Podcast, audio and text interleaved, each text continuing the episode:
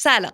به رادیو دار دنیا خیلی خوش اومدین. من پانته غلامی و من سلماز محمد بخشم. صدای ما رو از قلب شرکت سفرهای علی بابا یعنی ساختمون روز اول میشنوین. سلماز همسفر جدید ماست و قراره که از این به بعد تو سفرهای شنیدنیمون ما رو همراهی کنه. امروز قرار راهی مقصدی بشیم که پر از داستان و قصه متفاوته. کشوری که بوی چای نعنا تو کوچه پس کوچه‌اش پیچیده و بین اهالیش مرسوم نیست کسی دست رد به سینه این چاییا بزنه. جایی که تاریخش و ماجراهاش زادگاه یکی از موندگارترین عاشقانه‌ها بین سینه چاک‌های سینمای کلاسیکه. کشوری که شاید فوتبالش در حد برزیل و اسپانیا نباشه، اما توی تاریخ فوتبالی ما لحظه‌هایی رو ساخته که بعید حالاها فراموشش کنیم.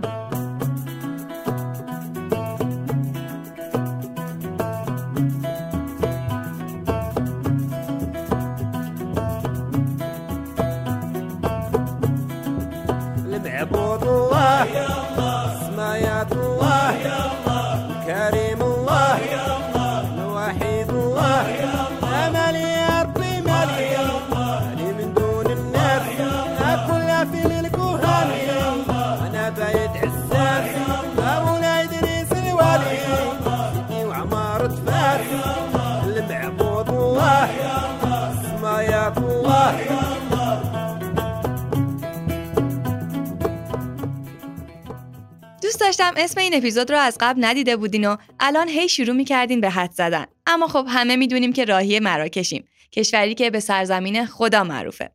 به رسم همیشه قبل از بارو بندیل بستن باید بگم که ما توی رادیو دور دنیا از حال و هوای جاهای مختلف ایران و دنیا میگیم تا شوق سفر رو تو دلامون زنده نگه داریم. پس چه پشت فرمون تو ترافیک باشید یا پشت میز کارتون، چه تو خونه مشغول ظرف شستن باشید یا تو سالن ترانزیت منتظر پروازتون، خیلی فرقی نمی‌کنه. کافیه که گوشتون رو به ما قرض بدین تا با خودمون ببریمتون سفر. پس یادتون نره هر جا که دارین ما رو میشنوید حتما کانالمون رو سابسکرایب کنید تا خیلی زود از انتشار اپیزودهای جدیدمون با خبر بشید.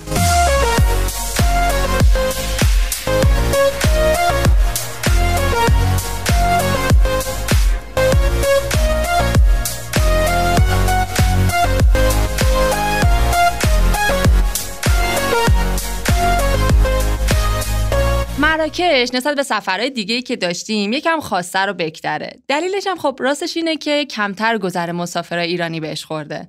برای همین ممکنه وقتی ازتون بپرسم با شنیدن اسم مراکش یاد چی میافتین، یکم این پمپا کنین تا بالاخره یه جوابی به ذهنتون برسه. اصلا همین الان بهش فکر کنین و برامون کامنت بذارین که مراکش شما رو یاد چی میندازه. چرا اول خودت روشن کن پانتا، تو رو یاد چی میندازه؟ راستشو بخوای اولین تصویر که تو ذهن من شکل میگیره یه شهر سفید و آبیه که یه آقایی با لباس عربی جلوش نشسته و یه لیوان چای نعنام تو دستشه. و اینکه دقت کردی اپیزود قبلیمون یعنی یونان هم یه تداعی سفید و آبی داشت. ببین اصلا تو گفتی آبی، تو درم گفتم ما گیر دادیم به این آبی‌ها. خیلی هم برام سواله که حالا چرا این شهر سفید و آبیه. یادمه تو اپیزود یونان گفتی که توی سنتورینی بعد از اینکه حالا عثمانی‌ها سقوط میکنن، سیاستمدار سنتورینی حالا میان واسه اینکه نشون بدن که یه وحدت و یکپارچگی دارن، کل شهر رو میان سفید آبی میکنن. اینجا هم همینجوری بوده، یعنی یه ماجرای سیاسی پشتش بوده. درست یادته، ولی قضیه اینجا بود که تو یونان فقط مخصوص به سنتورینی نه و کل یونان قبولیت ها در نشون بده. اما تو شفشاون اصلا داستان سیاسی نبود اتفاقا و از یه حرکت کاملا مردمی شروع میشه که مردم دورم جمع میشن که حالا چیکار کنیم چیکار نکنیم که حالا شهرمون بهتر بشه، یا حالا مثلا 4 تا گردشگر هم جذب کنیم باشن بیان و اینا، بیایم کل شهر رو یه رنگ یه دست بزنیم. و وقتی میگم یه دست، واقعا یه دسته ها، دیوارا، چه میدونم، حتی لباس مردم. حتی یکی از سوغاتیای شفشاون حناه و حناشون هم آبی رنگه. ببین اینا احساس دریازدگی بهشون دست نمیدین مثلا. آره واقعا همه چی آبیه که آدم ممکنه از دریازدگی هم بهش دست بده. اما اومدن یه کار جالبی کردن برای اینکه این حالت دریازدگی رو به قول تو رفع بکنن. اومدن یه سری پرتقال نارنجی رنگ روی دیوارای شهر آویزون کردن و خب رنگ مکمل دیگه خودشو میکشه کاملا بیرون. یا یه سری مثلا صنایع دستی آویزون میکنن که خب درسته همشون فروشی ان، ولی خیلی روی نمای شهر اومدن کار کردن و خیلی جذابش کردن. آره منم تو عکس‌ها دیدم یه سری گلدونه رنگی هم دیدم که به دیوارا میزنن. آره واقعا شهر جذابیه و خوراک عکاساست دیگه، هر کی میره اونجا واقعا با یه دوربین عکاسی باید بره. حالا برای کسایی که خیلی شاید راجع به این شهر نشینده باشن بگم که شفشاون یه شهر کوچیک توی شمال مراکشه که به خاطر همین خونه‌های آبی رنگش حسابی معروف شده و یه فضای توریستی داره. اما خوبیش اینه که برعکس خیلی از جای توریستی دیگه مثل همون جزیره سنتورینی که اپیزود قبلی راجع بهش صحبت کردیم، هزینه اقامت و گشت و گذار و این چیزا توی شفشاون خیلی پایین‌تره و همین باعث شده که مسافرای بیشتری امکان سفر بهش رو پیدا کنن، البته منهای ایرانی‌ها که حالا جلوتر میشنویم چرا، ولی مقصد ارزون خوبیه برای سفر هیجان انگیز. خب این از منصور ما توی چی می‌افتی؟ ببین راستش داستان من یکم پیچیده است. مراکش واسم از اون جاهاییه که همیشه روی نقشه گمش میکردم. هی یادم میرفت خدایا این آمریکا بود، آفریقا بود، کجا بود؟ نمیدونم چرا تو ذهنم همش با کوبا اشتباه میگرفتمش. حالا شباهتش هم در حد یک آره آفرین. ولی دیگه خدا رو شکر سر این اپیزود پروندهش تو ذهنم بسته شد. بر همیشه یادم میمونه یک کشور تو شمال آفریقا است. البته خیلی هم امیدوار نباش، ممکنه همچنان واسه نشده باشه. دلیلم دارم براش، این سرم اومده. ببین من یه دوستی دارم به اسم پیمان یزدانی که احتمالاً بچه‌های سفری میشناسنش. یه اپیزودم بعد دیگه اتفاقا پیمان بیاد و برامون از خاطرات سفرش بگه. خانواده پیمان اهل بجنوردن اگه درست یادم باشه. من هر از گاهی که یه کوله‌گردی گذشت به اون برام میخوره و این حرفا، خانواده پیمان میزبانش میشن و اونجا مثلا میتونن تو باغشون کار داوطلبانه انجام بدن. آره خلاص من یه بار که داشتم میرفتم اونورا به پیمان گفتم که پیمان با خانواده میشه هماهنگ کنی که منم برم پیششون و اینا. گفت اوکیه و رسیدی خبر بده. خلاص وقتی من رسیدم به شهر زنگ زدم بهش که آدرس دقیقو میدی و اینا، که گفتش که مثلا رسیدی فلان جای بجنورد میری فلان کوچه و این حرفا مثلا پیدا میکنی خونه ما رو. که من یهو گفتم که ولی من که بیرجندم، ای تو بیرجندی نبودی بابا. حتی ایمان اینجوری بود که لامصب کی میخوای فرق بجنورد و بیرجند یاد بگیری و اینا، ولی از من بشنو حتی با اینکه رفتم بیرجند بازم میبینی که دارم این دوتا رو قاطی میکنم. ببین کورسی امید منو قشنگ تا الان خاموش کردی. میدونم هر جفتشون تو شرق ایرانن و مثلا بروجن و بروجردن که تو غرب ایرانن، ولی هنوز اون کدوم شهر بالای نقشه از کدوم شهر پایین نقشه برام جا نیافتاده. خلاصه که اینجوری خیلی امیدوار باش. من اومدم تو صحبتت داشتی میگفتی که با شنیدن اسم مراکش یاد کوبا میافتی. نه من لوکیشنش یادم نمیموند و الا با شنیدن اسم مراکش، ببین من قطعا یاد بازی ایران و مراکش تو جام جهانی 2018 میافتم. من خیلی فوتبالی نیستم ولی یادمه که همون جام جهانی بود که خیلی براش خوشحال بودیم. آره. و اگه درست یادم باشه یکی از بازی‌ها رو بردیم ولی با این حال نتونستیم صعود بکنیم. اما یادم نمیاد که مراکش اولین بازیمون بود یا سومین بازیمون بود. ببین کلا اون جام جهانی یکی از مهمترین و پرهیجان ترین اتفاقا برای ایران بود. ما بعد کلی جنگیدن رسیده بودیم به مرحله اول جام جهانی و خب خیلی برام مهم بود که بتونیم صعود کنیم و بریم بالا دیگه، ولی زد همون اول کار افتادیم تو گروه مرگ و باید با مراکش و پرتغال اسپانیا بازی می‌کردیم. ببین اولین بازی هم با مراکش بود که خیلی میتونست رو روحیه‌مون تاثیر بذاره، چون هم اولین بازی بود هم میدونستیم قطعاً بازی با اسپانیا و پرتغال اگه از این سخت‌تر نباشه که خب سخت‌تر بود، آسان‌تر هم نیست. اگه اینو نزنیم بعید بود بتونیم اونا رو بزنیم. خلاصه بازی شروع شد و واقعا یه بازی سخت. 90 دقیقه هرس خوردیم جلو تلویزیون، هی بالا پایین شدیم ولی نه گلی زدیم نه حالا باز خدا رو شکر گلی خوردیم. چی دیگه داشتیم ما همون نتیجه 0-0 راضی می‌شدیم که یهو تو وقت اضافه تو دقیقه 95 دروازه مراکش باز شد. اول که همه فکر کردن مهدی طارمی گل زد و کلی پریدن بالا پایین و خوشحالی کردن، اما خب اگه بازیکن خودمون زده بود انقدر گلش موندگار که نمی‌شد. حالا داستان چی بود؟ داستان این بود که توپ خورد به پای بنده خدا عزیز بوحدوز، بازیکن تیم مراکش، رو رفت تو دروازه. اینجوری شد که نه فقط اولین گل ایران که اولین گل به خودی توی جام جهانی 2018 ثبت شد. مهدی طارمی زد، خودشون زدن گل برای ایران. دقیقه 95 دروازه باز میشه. چقدر کیف کردیم جونم. آقای عزیز بوحدوز فکر کنم گل به خودی زد، اولین گل به خودی جام ما رو یکیچ. حالا امیدوارم تو جام جهانی 2022 که تازگی هم به مرحله اولش صعود کردیم حسابی از این خاطرهای موندگار بسازیم. خب من و سونواز گفتیم که یاد چی میافتیم، نوبتی هم باشه مثل همیشه نوبت صدای شماست که بریم بشنویم شما با شنیدن اسم مراکش یاد چی میافتیم.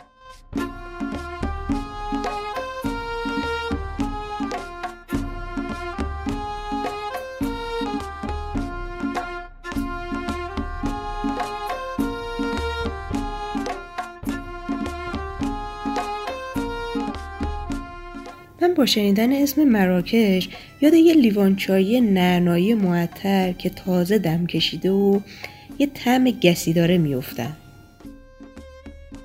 اولین چیزی که من با شنیدن اسم مراکش به ذهنم میرسه پرچمشه. یه پرچم قرمز رنگ با یه ستاره سبز وسطش. نمیدونم دلیلش چیه، ولی هر موقع المان سبزرنگی توی پرچم کشوری میبینم فکر میکنم با کشوری عربی و اسلامی طرفم. من با شنیدن اسم من را کشیاده ادویه میافتم. یه عالم رنگ، یه عالم بوی و یک دنیا قشنگی. یعنی دقیقاً من را کش اون چاشنیه که باعث خوشمزدگی همه چیز میشه. یعنی مزهش تا همیشه زیر زبونت میمونه. من وقتی کلمه مراکش رو میشنوم یاد ویلیام باروز میافتم، یه نویسنده آمریکایی که توی دهه 60 میلادی رفته شهر طنجه توی مراکش و اونجا هم کتاب نوشته. اولین چیزی که با شنیدن اسم مراکش به ذهن من میرسه فیلم کازابلانکا است که توی شهر کازابلانکا توی مراکش اتفاق میفته و همیشه وقتی به مراکش فکر میکنم حس میکنم که یه جاییه واسه عاشق شدن و یه جایی که عاشقا میتونن بهش پناه ببرن، همونطور که کاراکترهای اون فیلم کارو کردن. اولین چیزی که برای شنیدن کلمه مراکش به ذهن من میرسه این صدای ریخته شدن چای عربی از فاصله زیاد توی لیوانه که باعث میشه حتی یه سری حبابای کوچیک هم روی چای شکل بگیره. مراکش من رو یاد یک کشور آفریقایی با جاذبه‌های تاریخی مختلف، با گردشگری کویر و شترسواری و دارای قبایل و فرهنگ‌های سنتی میندازه. من با شنیدن اسم مراکش یاد خاطره از مصطفی قاد کارگردان فیلم محمد رسول الله میافتم، چون فیلم محمد رسول الله یه بخشش رو توی مراکش فیلم برداری میکنن. توی جنگ را مجبور میشن از 30 لشکر مراکشی استفاده کنن. بعد تو جنگ احد که شکست میخورن کارگردان تعریف میکنه که میگه ما بهشون گفتیم که باید عقب نشینی کنید، تو این صحنه شما شکست خوردید و باید فرار کنید، عقب نشینی کنید. ولی مراکشی زیر بار نمیرفتن که میگفتن ما مسلمان‌ها هیچ وقت شکست نمیخوریم، ما فقط حمله میکنیم. با اومدن اسم مراکش اولین چیزی که یادم میفته فیلم Only Lovers Left Alive، فیلمی درباره دو تا خوناشام، دو تا عاشق که به خاطر عشقشون سال هاست و صده هاست که زنده موندن و توی کوچه پس کوچه های مراکش قدم میزنن و موقعی قدم زدن میرسن به یه کافه‌ای که یاسمین همدان، یکی از خواننده های خوب عرب، داره یه آوازی رو میخونه که اون شهر رو، اون کشور رو برای همیشه توی ذهن آدم ثبت میکنه. شمایی که الان دارین صدای ما رو میشنوین، از همین الان بگم جاتون توی اپیزودامون خالیه و ما خیلی دوست داریم توی اپیزود بعدیمون صدای شما هم پخش بشه. کافیه به اینستاگرام علی بابا با آیدی علی بابا آندرلاین تراولز پیام بدین تا باهاتون تماس بگیریم.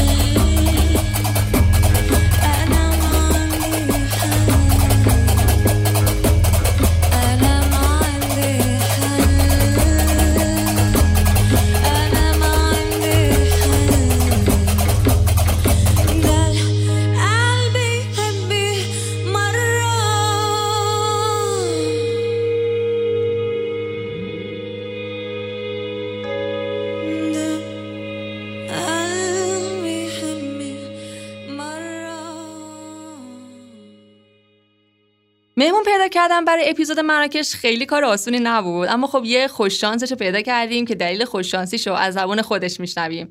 من فقط در همین حد بگم که ربط داره به این که فقط مراکش دوست نیست، مراکش دیدم هست. راستش رو بگم من خودم خیلی مشتاقم که حرفای مهمون این اپیزود رو بشنویم، چون که خیلی کم از مراکش دیدم و شنیدم و خیلی قراره که حرفاش برام جدید باشه. منم دقیقاً همین جوریم. کلاً مراکش خیلی شنیدنی داره. میگم اگر موافق باشی دیگه خیلی دست نکنیم، بریم سراغ مهمون اپیزود امروزمون، محسن امت عزیز که یک کوله گرد سفربروه که خیلی از جاهای مختلف دنیا را تنهایی گشت و خب خدا رو شکر شانس اینم داشته که مراکش رو بالا پایین کنه و امروز بشه چش گوش ما توی این سفر. سلام محسن، خیلی خوش اومدیم. سلام، مرسی که دعوتمون رو قبول کردی. من خیلی خوشحالم که اینجام. میخوام که برات گردونم به یه سفری که چندین سال پیش رفتی. دقیقاً چند سال پیش بوده که رفتی مراکش؟ میگم 4 سال بیشتره. 4 سال نیم اینطورا شاید. چون میدونم تو قبل از آقای ضابطیان رفته بودی مراکش. آره. چون تو کتابشون اسم تو رو آورده بود که از این بابت هم خوشبختم. آره. میدونم جزء آدمای خیلی خوششانسی بودی که فقط راجع مراکش نشنیدی و رفتی نزدیک دیدیش. بگو اصلا که چی شد که مراکش رو انتخاب کردی؟ چون معمولا جزء مقصدایی نیست که اصلا حتی تو ذهن ایرانی‌ها بیاد که میخوان بهش سفر بکنن و اگرم بخوان سفر کنن امکانش نبوده و نیست و ولی تو یه دوره کوتاهی تونستی که وارد خاک مراکش بشی و از اونجا دیدن بکنی. آره مراکش قشنگ اینجوری بود که انگار 5 دقیقه در باز کردن دوباره در بستن و من تو اون 5 دقیقه قشنگ اینجوری رفتم یه سوک کردم برگشتم. ببین راستشو بهت بگم واقعا مراکش این مدل نبود که مثلا من بگم که مثلا میخوام فلان جا در مراکش را ببینم. مراکش بیشتر اسمش خیلی بر من گنده بود. مثلا من خیلی مراکش انگار خیلی دور بود از اونجا. ما همیشه شنیدیم مثلا فرانسه اینجوری، ایتالیا اینجوری، مثلا آدمایی که رفتن میان تعریف میکنن این، اما هیچ وقت نشنیده بودیم که مثلا مراکش چی. آره. هیچ وقت از هیچ کسی نشنیده بودیم. به علاوه این که میگم از این اسمی که انگار بار سنگینی بر من داشت، یکی از اسمایی که بار سنگین داشت کازابلانکا بود. آره. کازابلانکا کلا من روزی هم که داشتم بلیت می‌خریدم اصلا ذوق داشتم. مثلا مقصدم کازابلانکا خیلی شیک بود. دقیقاً واقعا این چند حرف عجیبی باشه. آره حرف عجیبیه ها، ولی همیشه انگار خیلی دور بود. مثلا شاید مثالش هم نتونم بگم که مثالش برای من الان فلان جایی که مثلا یه همچین حالتی داشته باشه، ولی به علاوه این که من اون موقع با آقای علیزه قربانی کار می‌کردم. مدتی قبلش آقای قربانی برای یه فستیوالی رفته بودن مراکش و خب ایشون هم تعریف کرده بودن که مثلا اینجوری و اینا خیلی پس جرقه‌اش در واقع. آره جرقه‌اش از اون فستیوالی بود که آقای قربانی رفته بود و خب یه خبری اومد که سفارت باز شده، یعنی روابط دوباره از سر گرفته و من خیلی سریع یعنی اینجوری بودم که برم دیگه و رفتم سفارت، یعنی سرچ کردم مثلا سفارت توی انا اسم کوچه‌ش یادم نمیاد، تو پاسداران پایینه چهار فرمانی. بعد من رفتم اونجا دیدم یه ساختمون مثلا شبیه به خیلی از خیلی شبیه سفارت نبود. تنها چیزیش که مشخص بود سفارته یه از این کیوسکا پلیس سر در این چیز بود و یه پرچم اون بالا. این ساختمونه بسیار ساختمون معمولی بود و در بسته. من رفتم در زدم، دیدم که مثلا بعد یه تایمی یه آقایی خیلی لخلخ کنان با دمپایی اومد دم در رو شروع کرد عربی حرف زدن. گفتم که گفتم مثلا ویزا فلان، گفتش که فرانسه میتونی صحبت کنی؟ گفتم نه. اونجوری بود که خب اینجا مشکل، چون اونا مثلا عربی صحبت میکنن بلد نیستی فرانسه، یعنی زبان دومشون فرانسه است. خلاصه که یه سری کاغذ به من داد و معلوم بود که یعنی برو اینا رو بیار. در این حد من رفتم مدارک رو جمع کردم و اینا. دوباره که رفتم یه خانمی بودن فهیمه جون ما بهش میگفتیم، ایشون یک مقدار خیلی کمی فارسی بلد که دیگه من باهاش صحبت کردم. اون موقع اینجوری بود که خیلی سیستم توریستی خب هنوز به راه نبود و میگفتن که خب برای چی میخوای بری، یعنی باید خیلی بهشون ثابت میکردی که من قصد سفر دارم و حالا سفر میخوای بری چرا مثلا این مدلی، چون موقع تور هم میبردن، چرا با تور نمیخوای بری.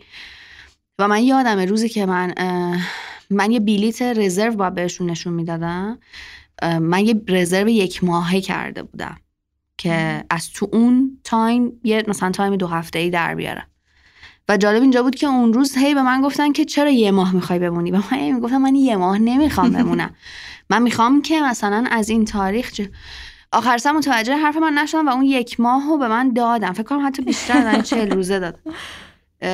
مجبور شدن. گفتم دستون در نکنه اینا. واقعا در این حد هنوز خیلی خودشون هم نمیدونستن چیکار میخوام. و پاسپورت ها میرفت رباط و دوباره برمیگشت ایران. این حتی سیستم ویزا دادن تو اینجا رو نداشت.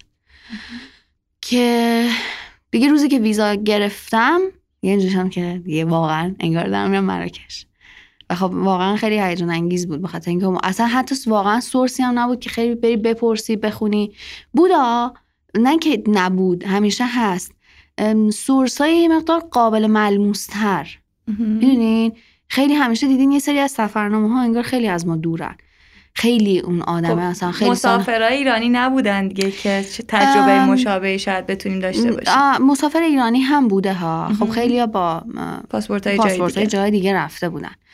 ولی اون چیزی که من دنبالش بودم نبود، تا اینکه یه بار یکی از دوستان به من زنگ زد گفت مثلا یه دختری اومده ایران، من مثلا دارم باهاش امشب میرم بیرون و اینا، این مراکشیه، خیلی نزدیک به سفرم بود، فکر میکنم مثلا چند روز مونده بود به سفر. گفت میخوای باهاش حرف بزنی؟ گفتم آره، چون یکی بود که بالاخره میتونستم ازش بپرسم که آقا من کجا برم، چیکار کنم، که دیگه رفتم. من هنوز هم با یاسمینا در ارتباطم، که دیگه رفتیم با هم صحبت کردیم و اینا. اونم خیلی با ایران حال کرده بود و دیگه اونم تو همین بازه‌ای که راه به دستر گرفته شده بود اومده ایران. اون اصلا چیز بود، قطر زندگی می‌کرد، اصلا مراکش زندگی نمی‌کرد و خب یعنی اصلا سالها بود که مراکش زندگی نمی‌کرد. ولی به من گفت که به نظر من اینجا برو، اینجا برو، اینجا اصلا نرو، مثلا این کارو بکن اون کارو بکن. یه سری از این تریپا به من داد و گفتم عالی شد، برنشم رفتم. ولی میگم هیچ جایی رو نگرفته بودم، هیچ جایی رزرو نکردم. مثلا یاسمینا یه مقدار به من خیلی تاکید میکرد که مثلا اینجاها یه مقدار با حجاب برو، اینجاها در این حد فوتو فنا شو حلقه بنداز. آره مثلا داشت اینا رو هی بهم میگفت که مثلا از این کارا بکن، چه که دختر مجرد باشی اذیتت میکنن. آره ولی ببین ندیدم من خیلی اونقدر. کلا ما آدمای خیلی تو زرورق بزرگ شده ای نیستیم، یعنی شاید مثلا برای یه دختر اروپایی وسط از سوئد بلند شه بره اونجا مثلا این چیزا براش دغدغه باشه، ولی ماها خاک صحنه خورده ایم. برای همین نه، واقعا اینجوری نبود که مثلا خیلی بولد باشه برام بگم مثلا هیزن، نه اینجوری نبود اصلا. صرفا توصیه‌ای بوده که خواسته. آره فکر می‌کنم که اونم خواسته نصیحت خواهرانه بکنه. ولی نه، اتفاقا همین یاسمینا یه حرف خیلی جالبی به من زد. اما برگشتم بهش گفتم امنه؟ گفتش که مثلا تهران امنه. گفتم که نمیدونم اینا. گفت ببین تو هر جایی که میری باید یه مقدار مراقبتایی رو داشته باشی. گفت من نمیتونم الان بهت بگم که آره مثلا کل شهرهای اونجا امنه برو بگرد و اینا، نمیتونم من بگم که نه مراقب باش مثلا هر لحظه قراره به دوز بزنه یا همچین، تو مراقبتای خودتو بکن. نه خب راست میگه، تو هر جا بری، حالا اصلا بحث فرانسه و نمیدونم آلمان و آمریکا و اینجا نیست، تا هر جا که بری به هر حال باید یه سری مراقبت‌ها رو انجام بدی. مثلا محله ناامن داره، مثلا محله امن داره، همینجا. و من خیلی دیگه یکم اونجا ترسم ریخت که میگم انقدر ناشناخته بود، نمیدونست با چی مواجه میشه. و آره شهرای امن و ناامنم داشت. خب پس رسیدی که یاسمینا رو دیدی و برای سفر درآمدزی بیشتری کردی. آره رفتم اونجا و من برای اولین بار بود که خیلی پلنی برای خودم نچیده بودم. یعنی من همیشه اینجوری هم که یعنی اون 3 روز رو قرار بود، 3 روز که گفته بودی به نه من که 3 روز نموندم. من فکر میکنم که الان خیلی دقیق یادم نیست ولی یکم بیشتر از 2 هفته شد که البته کمه ها. مثل این میمونه که من مراکش رو خیلی کلا با ایران مقایسه میکنم به خاطر اینکه آب و هواش مثل ما بود، یعنی از اون بالا تا پایینش همه چی میدیدی، سرما میدیدی، کویر میدیدی، جنگل میدیدی، مثلا خیلی این مدلی بود. به علاوه این که خیلی مثلا حالا یه سری شهر معروف داره که همه میرن اونا، ولی یه سری جاهایی هم داره که حالا من خودم هم نرفتم، ولی اون دفعه دومی که میخواستم برم جوان که اصلا برم اونجاها رو ببینم، چون هیچ وقت با یه سفر 2 هفته‌ای مثلا نمیتونی ایرانو بگردی، اصلا امکان نداره. حالا باز میرسیم جلوتر، من یه دوستی اونجا پیدا کردم که اون بعد از سفر اون نمیدونست اصلا ایران کجاست. من بهش گفتم ایرانی، هم اینجوری بود که فکر کنم میدلیسته. آره مثلا در این حد نمیدونست ایران کجاست و واسه کنم ماها بیشتر راجع مراکش شنیدیم تا اونا راجع به ایران. آره اولا که اونجا همه فکر میکردن من ترکیه‌ای هستم از روی ظاهر، احتمالاً روی ظاهر، و اصلا نداشتن خب هیچ وقت مسافر ایرانی. یه بار من فکر کنم توی اگه اشتباه نکنم توی شفشاون بود، رفتم یه رستورانی غذا بخورم، یه آقایی گفتش که مثلا کجایی هستی و اینا، گفتم ایرانیم، قشنگ لحنش اینجوری بود که من خیلی وقته که مسافر از ایران نداشتم. معلومه که از بعد از انقلاب ایران میشه که دیگه ارتباط قطع میشه دیگه، اصلا یه اینجوری بود که اصلا ایرانی. خب اونا برای اونا هم کم دیده بودن، ندیده بودن. و میگم اون دوست من بعد از سفر من به مراکش که من اومدم ایران، اون الان 3 بار اومده ایران. خب خوبه. و جالبه مثلا اینجوریه که قشنگ برنامه چیده، مثلا یه بار عید اومد عکاسه، مثلا یه بار رفت جنوب عکاسی کرد، یه بار رفت غرب ایران عکاسی کرد، درست اومده گشته. آره دقیقاً. مراکش هم جایی نیست که واقعا با یه سفر بگی که خب من رفتم مراکش رو دیدم، اصلا امکان نداره.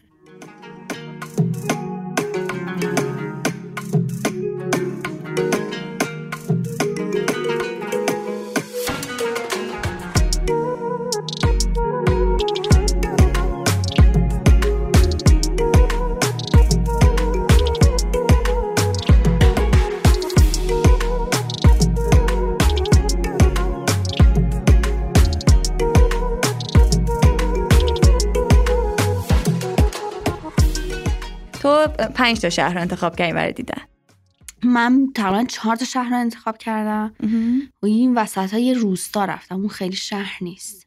یه چیزی که من خیلی بدون مقصد و اینا رفتم و تو پرواز تصمیم گرفتم که کازابلانکا نمونم. مقصد اولت کجا بود؟ من پروازم به کازابلانکا بود، یعنی من میرفتم تهران استانبول، استانبول کازابلانکا، از همون جای شیک شروع کردی. آره ولی البته یه چیزی بگم، خیلی آدم فرو میریزه براش اسم کازابلانکا، یعنی اون اسم رفتی به شهر نداره. آره اصلا یه تهران زشته، تهران خودش زشته، کازابلانکا از اون زشته. اون فیلم کازابلانکا هم واسبانی سفرت بود یا نه؟ صرفا اسم من اصلا ندیدم، هنوزم ندیدم فیلم رو. البته که اون کافه معروف کازابلانکا رو رفتم، جاییه که من حالا اونجا هم اشتباه فکر، من فکر کردم اونجا حتی فیلم برداری شده، ولی نه، چون اصلا بوده. آره خود فیلم کازابلانکا توی یه استودیو بود، ولی یه جایی رو درست کردم دقیقاً شبیه همون کافه و اینا که اونجا هم رفتم. ولی میگم کازابلانکا اسمش خیلی بزرگه، خودش خیلی جذابیت خاصی واقعا نداره. خب بیا از بعد ورودت بگو که ببینیم چی کار کردی، کجا رو دیدی، کجا رو گشتی. آره داشتم میگفتم تو پرواز من تصمیم گرفتم که کازابلانکا نمونم. گفتم خب حالا که پرواز برگشت من هم از کازابلانکا هست، چرا این کار بکنم؟ کلا من اینو توصیه میکنم که اگر پرواز برگشتتون هم از یه جاست، همون اول اونجا رو نگردین، چون به هر حال تو باید از همونجا دوباره برگردی، بذار آخر سفرت بیا اونجا، اول سفرت اونجا نمون. مثلا من این کاری بود که این اشتباهی بود که توی کرواسی کردم. مثلا اونجا هم من رسیدم به پایتخت و از پایتخت برمیگشتم، من میتونستم اولش انقدر نگردم اونجا رو، میرفتم کل کشور میگشتم، آخرش مثلا قشنگ دیگه انگار استراحت هم میکنه دیگه، 2-3 روز آخر، 3-4 روز آخر بذار واسه اونجا برگرد. و این تصمیم اونجا گرفتم، گفتم که خب عالیه من این کار میکنم. چیکار کردم؟ از کازابلانکا از تو خود همون فرودگاه رفتم، گفتم که آقا چجوری میشه رفت مراکش؟ گفتش که قطار داره. اینم بگیم دیگه، خیلی‌ها نمیدونن که ما در واقع مراکش اسم یکی از شهرهای بزرگ کشور مغربه، ولی تو ایران ما میگیم مراکش بهش. آره ما کلا البته هم نمیشه گفت به اشتباه ها، یعنی یه چیزیه که جا افتاده و خب همین خیلی از کشورها این اتفاق افتاده. آلمان هم همینطوره دیگه، یکی از قوم‌های اون کشوره که ما به اسم آلمان میشناسیم. آره ما میگیم مراکش، ولی مراکش اسم شهر، اسم کشور به عربی مغرب و به انگلیسی موراکوه. و حالا اینجا به بعدش ما هرچی میگیم مراکش، شهر مراکش منظورمون. آره دیگه. آره من گفتم که برم مراکش، گفتش که مثلا یه قطاری هست از فرودگاه میری یه ایستگاه، اونجا عوض میکنی و میری به شهر مراکش. من اون قطار، جالبه که آقای گفتش که بلیت وی آی پی میخوای یا معمولی؟ گفتم معمولی. منم فاز نشم که کم خرج کنیم و اینا. فرقش چقدر بود؟ $1. ولی تفاوتش چی بود؟ تفاوتش این بود که صندلی نداری تو با بلیت معمولی. بعد اون موقع $1 چقدر بود تازه؟ 3000. تازه با $1 $3000. آره 3300. و من گفتم که نه وی آی پی اصلا زشته ما وی آی پی سوار شیم. گفتم معمولی بده. و فرقش این بود که معمولی‌ها صندلی ندارن ولی وی آی پی ها صندلی داشتن، و اونجا صندلی نداشته باشی اینجوری که باید بریم مثلا بجنگی دیگه. بعد منم بلیط معمولی گرفتم و رفتم اون ایستگاه عوض کردم و منتظر قطار نشسته بودم و قطار نیومد. منم همونجوری در حین داشتم هی میگشتم که دنبال جا باشم تو مراکش. آقا یه جا، 2 جا، 3 جا اصلا نیست. هی رقم‌ها رو می‌بردم بالا می‌آوردم پایین، هی می‌بردم خارج شهر، داخل شهر، اینا دیدیم که پیدا نمیشه.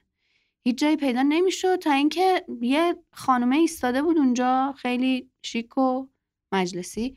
گفتم که شما هم دارین میرین مرکش؟ گفت بله. گفتم من هر چی دارم میگردم اونجا مثلا هیچ جایی رو پیدا نمیکنم. یه پوزخندی من زد. گفت تو جا نداری؟ گفتم نه. گفت نرو. گفتم برای چی؟ گفتش که آره اینجا کنفرانس نمیدونم چی اقلیمی فلان و اینا از همه کشورها اومدن و خبر نداشتی تو. و خبر نداشتم. البته که شانسی هم آوردم چون به خاطر همون کنفرانسه خیلی شهر قشنگ شده بود، خیلی تمیز بود، خیلی امن بود. یه جا به نفع بود، یه جا به ضرره. آره. گفتش که ببین جا پیدا نمی‌کنی اصلاً. من هی چیکار کنم چیکار نکنم، زنگ زدم به یکی از آشناهامون، گفتش که نه اگه اینجوریه که اصلا جا پیدا نمی‌کنی. یا تو همین هین و واهین من خوشحال بودم که اینجا فیلترینگی نداریم و رفتم تو فیسبوک. واقعا نمیدونم چرا مواجهت با بحران دوست داشتم. آره رفتم تو فیسبوک، ما همینجوری منتظر قطارش، قطارم خیلی دیر کرده بود، همینجوری منتظر قطار اینا رفتم تو فیسبوک، دیدم که یاسمینا که صحبتشو کردیم یه گروه فیسبوکی تشکیل داده و نوشته که دوستای مراکشیشو اد کرده بود و گفته بود که بچه‌ها مثلا این دوست من مهساس ایرانیه اومده کشور ما رو بگرده و اینا، مثلا گفتم که مثلا بشناسینش اگه خواستین اینور اونور برین همچین حالا بدون اینکه تو ازش درخواست بکنین این کار کرده. آره خودش این کار کرده بود و واقعا فرشته نجات من بود. همون در جواب هم یه آقایی مسیج زده بود که چه عالی، اسم من یونس، هر کاری داشتی من زنگ بزن، شماره‌ش هم گذاشته بود و من معطل نکردم. آره یعنی همونو زنگ زدم. الو سلام یونس، من مهسا دوست یاسمینا. گفتش که ای آره چطور؟ گفتم آقا یه مسئله، من دارم میرم، من الان کازابلانکا هم دارم میرم مراکش و جا ندارم، من چی کار باید بکنم؟ گفتش بعدم دارم میخنده. گفتم که چی شد؟ گفتش که من و همسرم فرانسه زندگی میکنیم، مثلا کلا پاریس زندگی میکنیم و من یه نمایشگاه عکسی دارم. این همون یونسیه که گفتم اومد مراکش. من یه نمایشگاه عکسی دارم تو مراکش، الان اومدیم اینجا یه خونه ای رو اجاره کردیم، دنبال خونه یه خوابه هم بودیم، خونه پیدا نمیشد، دو خوابه اجاره کردیم. دوست داری بیا اینجا؟ گفتم که این که خیلی خوبه، شانسه که تو سفر در خونه آدم میزنه. فقط گفتش که چیزم هست، پیادم 3 دقیقه راه از ایستگاه قطار مراکش 3 دقیقه راه میرسین. گفت اصلا منم دنباله. باورت میشد؟ اصلا بعد جالب اصلا مثلا فیلم سینمایی بود، همینه که من داشتم تلفن صحبت میکردم از اون دور قطار رسید، مثلا بعد از 45 دقیقه یه ساعت تاخیر. یادم نمیاد چقدر ولی خیلی تاخیرش زیاد بود. قطار رسید و گفتم خب پس سوار شم. واقعا اگه این اتفاق نمی‌افتاد اصلا سوار نمی‌شدم. چه شروع جذابی شد ولی. آره همون سوار، البته جذاب نبود چون ایستادم تا اون از اونجا به بعد دیگه هر جا می‌رفتم بیرون قطار بگیرم 3000 تومان. تو هم می‌گفتین گفتم آقا وی آی پی بده، وی آی پی. حالا الان اختلاف دلارا زیاده ولی اون موقع سر 3000 تومان. آقا شما بگو 30000 تومان به خدا می‌ارزید. 4 ساعت و نیم فکر کنم راه بود از کازابلانکا تا مراکش. اتوبوس‌های ایران داشت چیز می‌کردی، قطارهای ایران که وی آی پی و چیز خیلی فرقشه. آره آره دقیقاً. من فکر کردم الان مثلا یه خدمات لوکسی داره. می‌خوام چیکار؟ آره بعد دیگه رفتم مراکش. اونجا اون چند روز واقعا هایلایت سفر من همین زوج یونس و ویام بودن که خیلی آدمای مهربونی بودن. ما همچنان با هم در ارتباطیم. مثلا یونس با اینکه خیلی نمیدونستن اولش ایران کجاست. آها جالب، تنها چیزی که از ایران میدونستن این بود که یه آهنگی بود که گوش داده بودن. چی بوده؟ الان بهت میگم. خودم نمیدونم دقیقاً کی خونده. خونکاندم که رسیدیم که نشستیم در ایوان من و تو، که یه حالت ریمیکسی داره. خونکاندم. آها خانومه میخونه. آفرین. اونو فقط میدونستن که اون ایرانیه. گفت اینجا تو، گفت توی پاریس این خیلی هیته، مثلا تو بارا و اینا این خیلی پخش میشه. و آره مثلا نمیدونستن ایران کجاست و مثلا من اینقدر براشون توضیح دادم، تبلیغ میکردم آه ایران اینجوریه، اینا تو که عکاسی، تو که فلانی. و تا الان یونس 3 بار اومده ایران. بس که خیلی خوب تبلیغ کردی. خیلی خوب تبلیغ. آفرین. سوار بابا بفرستم. ما نماینده میفرستیمت اونور. و ویام هم اومد. ویام هم یه بار با یونس اومد، یه بارم با خواهرش تنهایی اومده بودن. الان یونس کامل ایران گشته، عکاسی کرده، خیلی جاهای عجیب غریب رفته. مثلا یه بار خدایا فکر کنم کرمانشاه بود، من بهش زنگ زدم گفتم کرمانشاه هم اینا. گفتم عالی شد چون من تا الان نرفتم. برو تعریف کن برام چجوری. و اون سفر خیلی جذاب بود به خاطر اینکه بسیار آدم خوبی بودن، خیلی دید درستی داشتن. بعد ما خیلی میشستیم راجع به فرهنگامون حرف میزدیم. مثلا قشنگ یادمه یکی از هایلایت های واقعا سفر من یه شبی بود که ما دوتایی نشستیم برای هم موسیقی های ایرانی مراکشی میذاشتیم. یه دونه من میذاشتم، مثلا گفتم آقا اینو گوش بده، مثلا این آقا بعد موزیکاتو بگیریم که تو این اپیزود استفاده کنیم. پس مثلا گفتم که این قشنگ یادمه استاد شجریانی گذاشته بودم، مثلا گفتم که این الان یعنی این همیشه استاد ما بوده، این خیلی خوبه. بعد میشستیم قشنگ گوش میدادیم، تمام که میشد مثلا گوش که حالا بیا یه ترک از ما گوش بده، مثلا اونو گوش میدادیم. خیلی خیلی واقعا دوست درست توی سفر پیدا کردن خیلی قشنگه. این اتفاقایی که اتفاقا تو وقتی تنهایی سفر میکنی فرصت تجربه شو داری. آره، وقتی با جمع سفر میکنی هر کسی نمیتونه میزبانت بشه. آره. نمیتونی وارد جمعشون بشی. مثلا خوبیش هم این بود که ما صبح به صبح بهمون گفتش که این کارو بکن، این کارو بکن، این کارو بکن، خدافظ.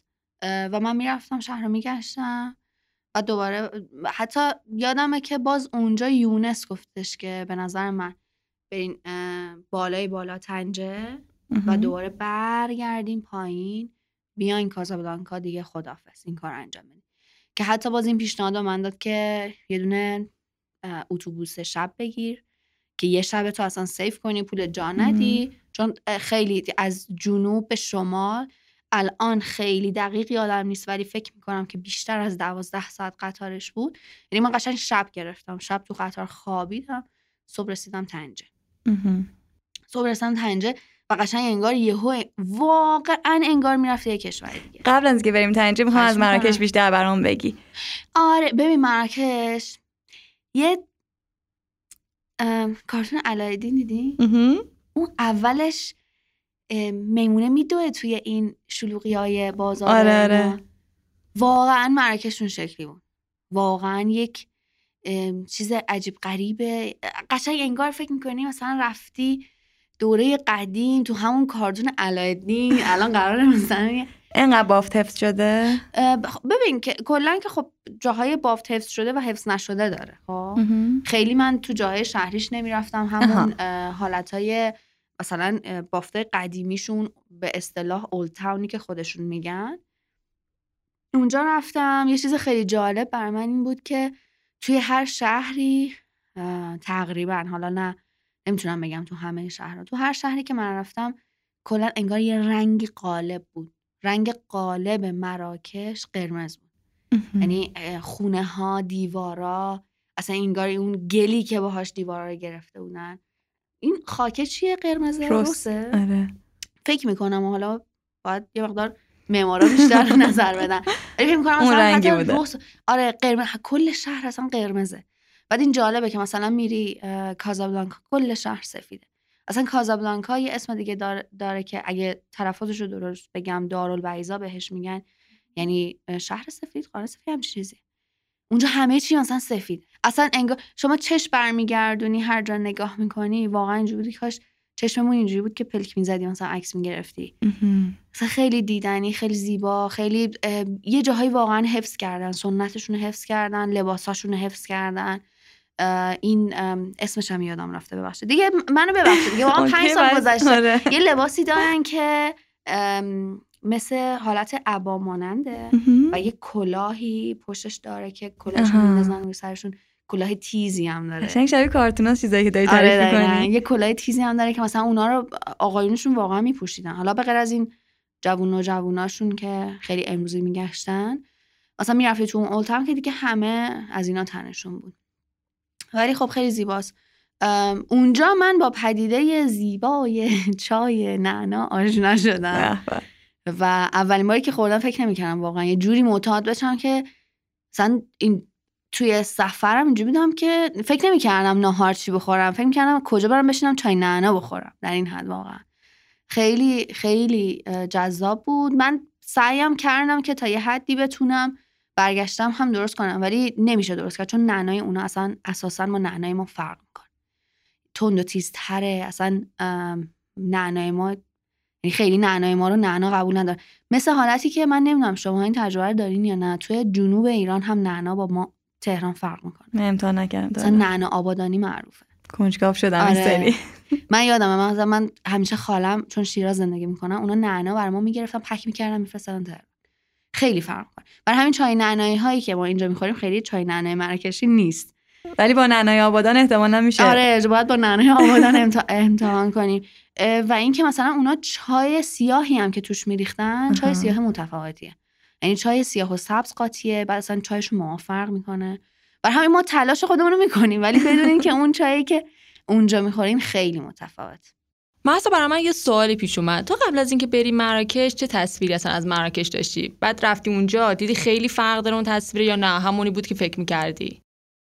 ببین خیلی جواب این سوالی که میدم خیلی عجیب غریب شاید باشه ولی من هیچ تصویری نداشتم. آقا یکی از چیزایی که من دوست دارم اینه که آدم تصویر نداشته باشه. وقتی تصویر نداری میری اونجا از اول انگار خودت مینویسی. من تو تقریبا میتونم بگم من خیلی حالا شاید حالا تصویر نه ذهنیت بالاخره یه قصه‌ای تو ذهنت چه گرفته که رفته دیگه. حالا از صحبت‌های همون آقای قربانی من گفتم همین واقعا خیلی چیز خاصی نبوده. یه چیزی هم بگم باز اینم شاید بدآموزی داشته باشه ولی من خیلی قبل سفرام سرچ‌های آنچنانی نمی‌کنم. یعنی مثلا سرچ اساسی من همیشه یا تو راهه یا وقتی اونجا رسیدمه. دارم میخواد بذار برم ببینم چی میشه است. تو وقتی که انقدر سرچ میکنی میخونی دیگه خوندی دیگه اسپویل میشه همه چی برات. آره من واقعا یه مقدار خیلی زیادش رو میذارم برم اونجا. یه چیز دیگه یه راجع به خود مراکش من خونده بودم واسم جالب بود. یه میدونی بودش که توش معرکه گیری میکنن فکر کنم. آره. خیلی پر داستان و پر ماجرا باشه. آره. ببین یه میدونی دارم به اسم جامع الفنا که فنا حالا خیلی اونش من نمیدونم. ما اتفاقا تلفظا رو تو حساب کردیم چون خودمون فقط خوندیم گفتیم بذار مهسا هر چی گفت همونجوری من فکر میکنم فنا خودش رو میگم ولی همون معنی فنا رو میده. چون اگر اشتباه نکنم چیزی که من اونجا شنیدم این بود که قدیما خیلی قدیم‌ترا اینجا میدونی بود که آدما رو اعدام میکردن. و ببین من حالا نمیدونم شما چقدر این چیزا کلا خیلی این چیزا برام هیجان انگیزه و من اینجوری دیدم که حسی که داشتنی که انگار روح تمام آدمایی که اونجا اعدام کردن همونجا موندن. اصلا عجیب بود واقعا اونجا عجیب بود. من اینو توی زندان قصر اینو تجربه کردم. چقدر عجیبه جایی که یه روزی غمگین ترین نقطه شهر شد برای یه عده بوده و ما الان داریم توش قدم میزنیم و جای تفریح شده. آره ببین خیلی شاید واژه زیبایی نباشه ولی واقعا اونجا انگار همه مجنون بودن. اصلا ببین هر کی هر چیزی که داشت و هر کاری که بلد داشت انجام میداد. خیلی هم جنبه چیز نداشت اینکه مثلا شو باشه توریستی باشه و اینا نه ها. این معرکه واقعی بوده. ببین آدم متوجه میشه که یه چیزی چیدن که مثلا انگار آدم بیاد ببینه بفروشن اینا یا یه چیزی نه واقعا همینه. مثلا دارم بهت میگم شما اوایل اون جمعه بازار پروانه یادتونه تا اینکه شد یه شویی که آدما برن این شبیه اون اوایل است. ببین من عجیب ترین چیزی که دیدم یه بنده خدایی نشسته بود و درای قوطی نوشابه میفروخت. چه درد کسی میخوره؟ اصلا همینجوری نشسته بود. بعد یکی نشسته بود مثلا با نخ یه چیزی رو هی جابجا میکرد. بعد صدای اون غذاهایی که حالا اونجا مثل حالت استریت فود همونجا داشت درست میشد و دود میپیچید بوی غذا میومد هر کی داشت هر کاری میکرد. یه میمون میپرید اون بالا یه توتی میومد یه بیشتر باز اونجا من یاده علایدین دقیقاً داشتی که تعریف می‌کردی برای منم همون تداعی شد و خیلی عجیب بود واقعا عجیب بود. اینا که مثلا کف بینی میکنن فالتو میگیرن نمیدونم خیلی خیلی زیبا بود. زنجیر پاره میکنن نمیدونم اینور میرن اونور میرن. تو به عنوان دختر تنها اونجا اذیت نشدی؟ نه واقعا نه. پس خیلی خوبه. خیلی خیلی جای هیجان انگیزی بود. یعنی اگر ایشالله دوباره رفتیم یه کسی رفت واقعا. بعد جالبش اینجا بود که من از تقریبا دمدمای غروب یعنی هوا روشن بود من اونجا بودم تا دیگه کاملا شب شد و تاریک شد. یعنی یه سیر جالبی بود که اصلا آدما میان جمع میشن چون اولش چی نیست یه جای کاملا خالیه کم کم همیان میشینن جمع میشن و مثلا یه عده‌ای نشسته بودن دور هم دیگه میخوندن آهنگای مراکشی اینا. بعد اونور مثلا یکی داشت زنجیر پاره میکرد. خیلی خیلی واقعا فضای عجیب و واقعا فضای نمیخوام بگم سنگین بار معنایی بدی نداره ها ولی سنگین بود. باز میگم منفی نگاهش نکنین، ولی خیلی جای سنگینی. محسن ببین، من داشتم که همینجوری سرچ میکردم راجع به مراکش میخوندم، یه رنگ هستش توی مراکش که به اسم رنگ آبی ماژورلی معروفه. بعد ما یه آبی ایرانی هم داریم که خب کلا جهانی معروف شد و میشناسنش، خیلی رنگ شبیه اونه. بعد من راجبش خوندم و اینا، دیدم که یه داستان جالبی داره توی این باغی که درست کردن و اینا. بله. اون باغو دیدی؟ یه خود ازش میگی؟ آره، باغ ماژورال من رفتم دیدم. اون آبی ماژورلی خیلی آبی کربنی ماننده. آره دقیقاً. و حالا داستانش هم جالبه، بدونین که آقای ایف سن لورن که میدونین بازم این مثل این است که هزار تا چیز داره، تلفظ مختلف داره، صندوقان میگن و فلان اینا. این آقا عاشق مراکش بوده، همیشه سفر میکرده به مراکش و فلان اینا، و اونجا میشنوه که یه خونه ای رو دارن خراب میکنن توی همون وسط شهر و یا حیفه یه خونه باقی رو، و میاد اونجا رو میخره. خودش هم اصالتا فرانسوی بوده دیگه. این خونه رو برای پارتنرش میخره دیگه. هی در رفت آمد اینجا بودن و خودش خیلی عاشق اینجا بوده. و حالا من اصولا چون این طراحا رو نمیشناسم واقعا، اونجا که رفتم متوجه شدم که مثلا طراحی بوده که اصلا حتی اونجا رنگ بندی اونجا رو ببینی متوجه میشی که چقدر شبیه به طراحی هاشه، خیلی جسارت رنگی زیادی داره. بسیار باغ زیبایی بود، گونه‌های گیاهی عجیب غریب توش بود، خیلی زیاد بود. یه راه زیبایی داشت که میرسیدی به یه عمارتی که با همون آبی ماژورلی که گفتی واقعا اون وسط میدرخشید، خیلی زیبا بود. و جالب اینجاست که وصیت میکنه که بعد از مرگش جسدش رو بسوزونن و خاکش رو پخش کنن توی این باغه. یاد بودش اونجا هست و خیلی خیلی زیبا بود اونجا، ولی بلیتش گرون بود یادمه. خیلی چیزا رو یادم اونجا VIP نگرفتی. اینو یادم بود که بلیتش خیلی گرون بود، ولی واقعا زیبا بود. و یه چیز جالبی هم من راجبش خوندم این بودش که میگفتن با اینکه حالا مثلا اصالتا فرانسوی بوده و اومده خودش یه طراح بوده، ولی موقع طراحی سبک اون معماری مراکش رو حفظ کرده که یه دست باشه و کلا خیلی یه چیز یه وصله ناجور نشه توی شهر. آره آره اینجوری که بود. ولی واقعا میگم اون لحظه اولی که من اون عمارت با اون دیوارهای آبی رو دیدم، اصلا یهو ما واقعا چشممون عادت نداره به دیدن مثلا یه همچین رنگی وسطه یه همچین جایی. خیلی زیبا بود واقعا. آره فکر کنم با توضیح خیلی نشه توصیفش کرد. بعد عکسشو بذاریم تو مجله علی بابا که عکساشو حتما ببینن، چون واقعا نمیشه توصیفش کرد، خیلی خوشگله.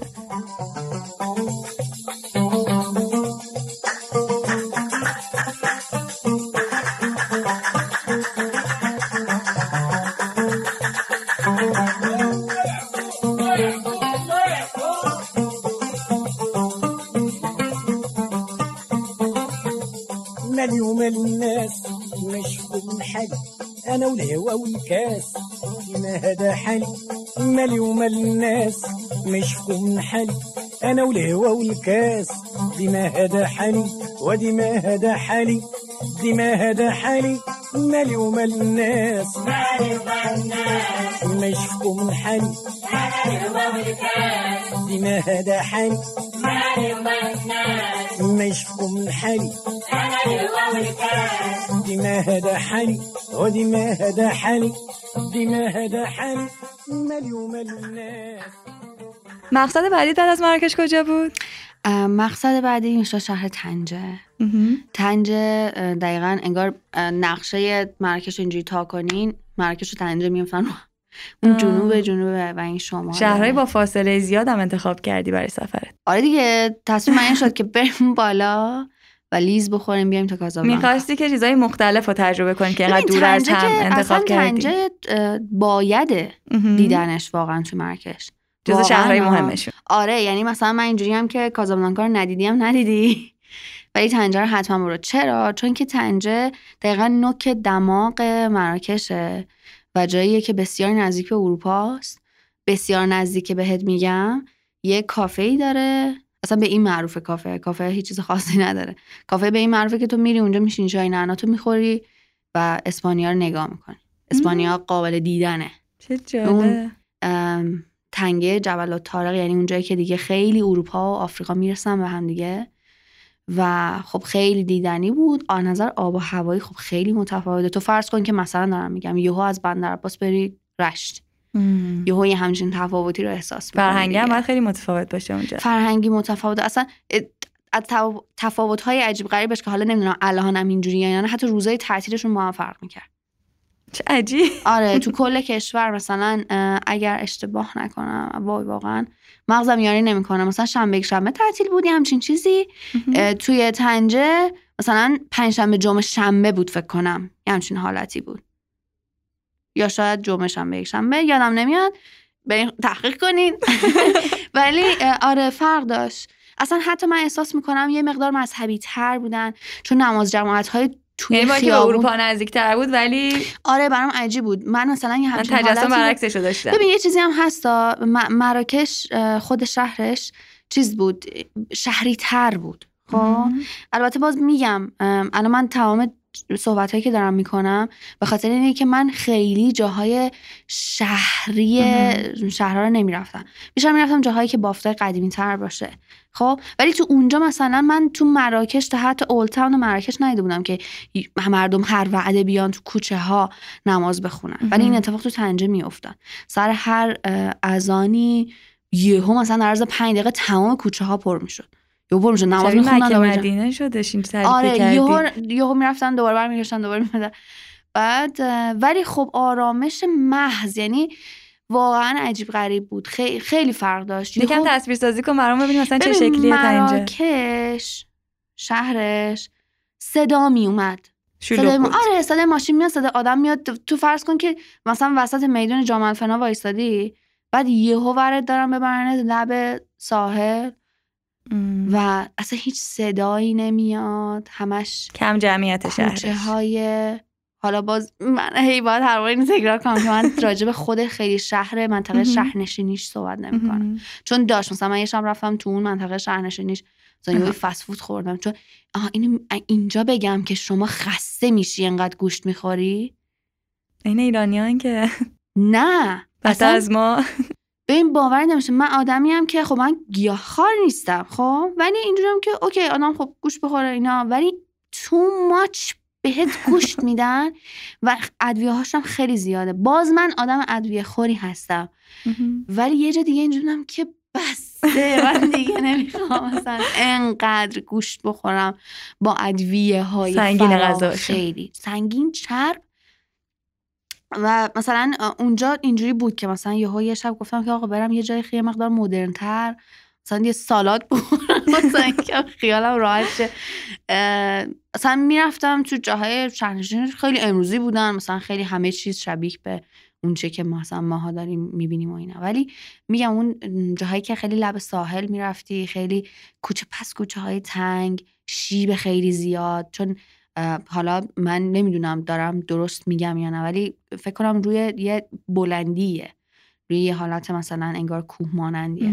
شیبای خیلی عجیب غریب داشت اونجا، قشنگ نفست میگرفت اونجا را میرفتی دیگه. اون گوشتایی که میدن به آدم بخوره آره هضم شه دیگه. آره یه شبم من همینجوری دراز کشیدم، یه صداهای عجیب غریب و جام که خدایا صدای چی داره میاد. مثلا ببین در این حد که نمیتونستم تشخیص بدم دارن خوشحالی میکنن یا ناراحتی. بعد گفتم نمیشه، بذار من برم بیرون. رفتم بیرون، دیدم عروسی بود و عروسی ها یعنی مثلا محله به هم ریخته بود، همه داشتن جیغ وسط. واقعا یه جاهایی هم فکر کردم دارن مثلا دعوا میکنن، حالا نمیدونم شاید هم داشتن دعوا میکنن. ولی خب خیلی، ولی میگم فضاش خیلی فرق میکرد، خیلی زیاد. اصلا شهر من قشنگ یادمه توی همین طنجه بودم، دختر خالم به من مسیج زد که احمس اینجا کجاست رفتی با اینقدر مثلا چرک و کثیفه. گفتم که ببین الان که چرک و کثیف نیست، من جای چرک و کثیف ندیدی. بعدش هم این که میتونم الان من همین خیابون رو برم تا تهش، برم مثلا تو برجاشون و اینا، ولی دیدی آدم داشت تجربه ای نمیده به اون برج دیگه. آره وای مثلا اینقدر این کوچه ها رو بالا پایین کنی، مغازه هایی که اونجا توریست خیلی زیاد، یعنی خیلی زیاد بود و اون جاهایی بود که میتونستی راحت. کدوم نقطه‌اش رفتی که میگی که اینقدر متفاوت بوده؟ یادت هست مثلا کدوم محدوده، مثلا یکی از جای شهری نرفتی خواهم ببینم که مثلا بافت قدیمیش اسمی داره، یادته یا نه؟ نه چه بگین اولتم شما رو بگیرم بافت قدیمیش. آره یه غار هرکول داشت، یه مقدار میرفتی از طنجه، نه که بیرون حالی از اون چیز فاصله میگرفتی. مثلا من خیلی ویلاها، مثلا باز میگم اگه بخوام مثال بزنم، مثلا فرض کن تهرانی یهو بری سمت لواسون، مثلا ویلاهای آنچنانی، درختای آنچنانی، باغای آنچنانی و اینا، مثلا میگم میدیدی اینا واقعا، ولی انگار دلم نمیخواست اونا رو ببینم. اجازه بدید من همین کوچه های تنگ عجیب غریب رو ببینم. اونجا معماریش حتی فرق میکرد، یعنی حالا باز میگم من معمار نیستم، ولی اون چه که به چشم من میومد، کاشیکاریاشون، اصلا رنگاش کاملا فرق میکرد. و بخوام مثلا مثال بزنم، حتی رنگایی که استفاده میکنن توی طنجه بیشتر میخوره به اون منطقه، به اون سبزی، به اون دریایی که هست و اینا. پایین تر قشنگ کویری هن، حتی کاشیکاریاشون کویریه، مثلا خیلی رنگ خاک رو بیشتر میبینید. آره آره. و آره طنجه من همیشه میگم واقعا دلم میخواد که دوباره برم و دوباره طنجه رو برم. یادم یه حرف قشنگی هم آقای ضابطیان زد. آقای ضابطیان رفته بود اصلا پیگیری کرده بود که چقدر اینجا میشه خونه اجاره کرد مثلا بیاد. آره واقعا اینقدر خوشش اومد. آره طنجه اصلا اینجا بود که اصلا بشینی سکوت محض، فقط آب و نگاه کنی، لذت ببری. خیلی خیلی اون معماری مراکشیای معروفی که حالا خیلی هم داره تو جنوب ایران زیاد میشه و اینا، اونا برای همین محدود است یا نه؟ اونا همه جا بود. نه اونا پخش بود. آره ببین کلا چند چیز هست که ما خیلی قبلا میدیدیم نمیدونستیم، الان دیگه میتونیم بگیم که اینا معماریای مراکشیان. اون تاقیاشونه، اون کاشیکاری‌ها عجیب غریبه، کاشیاشون خیلی خوشگله. ببین ما کسایی هستیم که کاشیکاری بسیار زیبایی دیدیم. آره ما کاشیکاری خیلی زیبایی دیدیم، ولی ما کاشیکاریامون خیلی نرم تره، اونا کاشیکاریاشون خیلی هندسی تره. ولی چیزی که بر من جالبه اینه که اونا کاشیکاریاشون خیلی جسارت رنگی عجیب غریبی دارن. یعنی ما هیچ وقت تو کاشیکاریامون یهو مثلا اون وسط فسفوری نمیبینیم، ولی اونا دارن اینو. آره من این جذابش میکنه، خیلی جذابش میکنه. بعد چراغای مراکشی که الان دیگه کلا خیلی زیاد شده، اونم دیدی مثلا یه حالت فانوسایی که ریز ریز سوراخ داره توش نور، ترکیه هم زیاد میبینی دیگه. اونا مثلا چراغ مراکشیان درهای خیلی متنوعی دارن، اصلا دراشون حالا کاش دستام پیدا بود. چیز دیگه یه حالت گنبدی بالا داره، بعد تنگ میشه و بعد صاف میشه برمیگرده پایین. اینا درهای مراکشی هم سنگ، درهای مراکشی ها رو همه جا میبینی. ایناش خیلی قشنگه، ولی اینا چیز نیست که مثلا میگم فقط اینجاست، نه. آره حتی میتونم بگم قشنگ تریناشونو من در شهر بعدی دیدم. بریم شهر بعدی، یه موزیک گوش کنیم بعد بریم.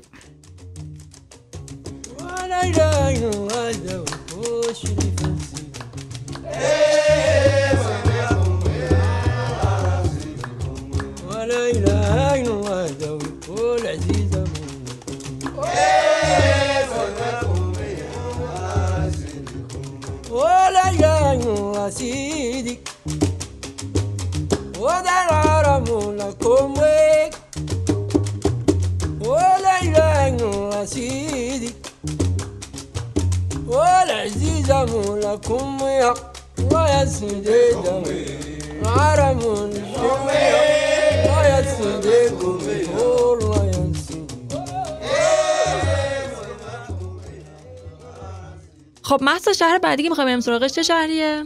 من شهر بعدی که رفتم شهر فز بود، به همون فسی که خودشون. آره من چند تا اصلا هم املای متفاوت هم تلفظ متفاوت ازش دیدم. فاس، فز همه اینا رو میگن. حتی همون طنجه هم طنجیر میگن، ولی چیز داره. ولی من بین این دوتا شهر یه جا رفتم سکسک کردم، اونم یه چیز اینو میتونم بگم که یکی از دلایلی که رفتم شفشاون بوده. شفشاون یه روستا مانندیه، شهر خیلی محسوب نمیشه. روستاست؟ آره اون اصلا خیلی بخوام مثال بزنم مثل ابیان خودمونه که بین طنجه و فیس بود. من میتونستم که باز این کار بکنم. یکی از اشتباهات همین بود. من اگر دوباره بخوام برگردم حتما شفشاون اقامت میکنم. من اقامت نکردم، رفتم اونجا رو دیدم و برگشتم دوباره طنجه. یعنی مثل یه حالت انگار مثلا تهران کاشان بری برگردی. خیلی زیبا بود، خیلی همونی که همه عکساش رو دیدیم دیگه، کاشی های آبی و دیوارهای آبی و زمین آبی، سقف آبی، همه جا آبی. کام راجب اونجا بود که اصلا گفتی گم میشه آدم تو کوچه بس کوچاش. کام توی که سفرنامه‌ات خوندم که اینجا بود که اگه راهنما نداشته باشی گم میشی فکر کنم. نه اینجا نبود.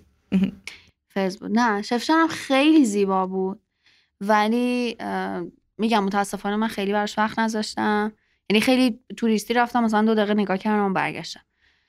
چون بعدش فهمیدم که اونجا هاستلای خیلی خوبی داره، مثلا اروپایی‌ها خیلی میان اصلا میمونن اونجا، اینا خیلی جالبه. ولی ان شاءالله دفعه آینده.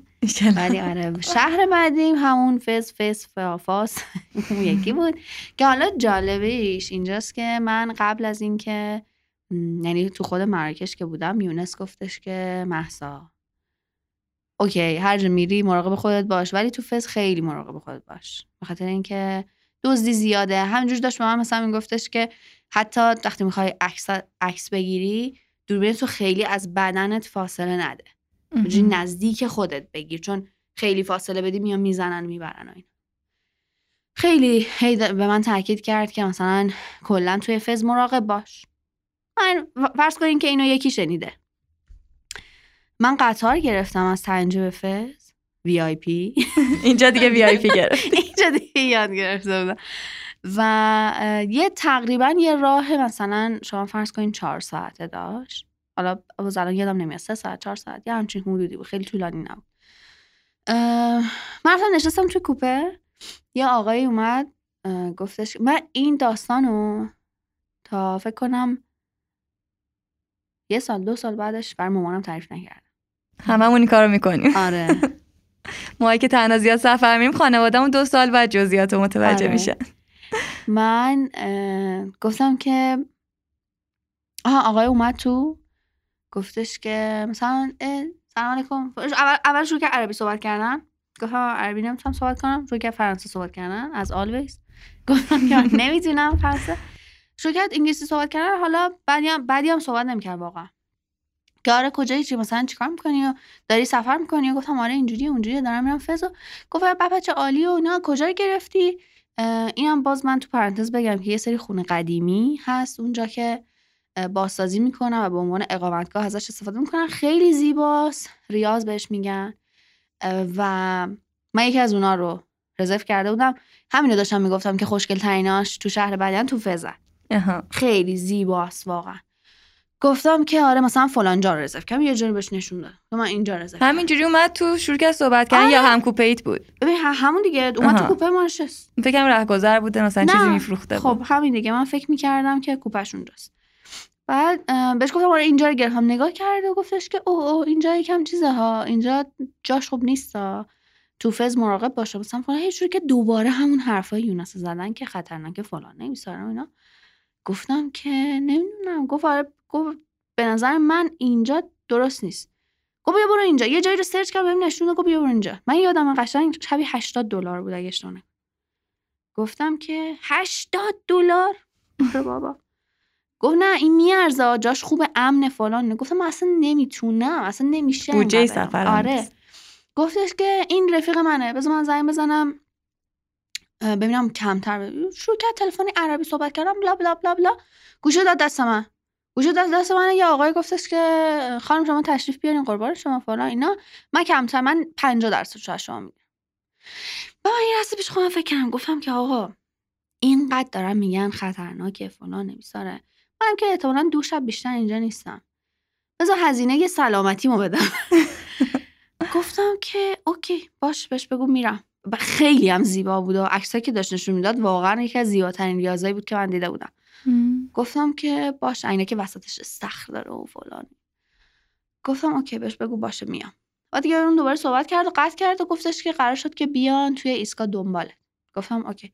گفت فقط یه چیزی اینجا از ایستگاه که پیاده بشی یه عالمه آدم میریزن سرت، چون میدونن که به هر حال توریستی و اینا مشخصه دیگه.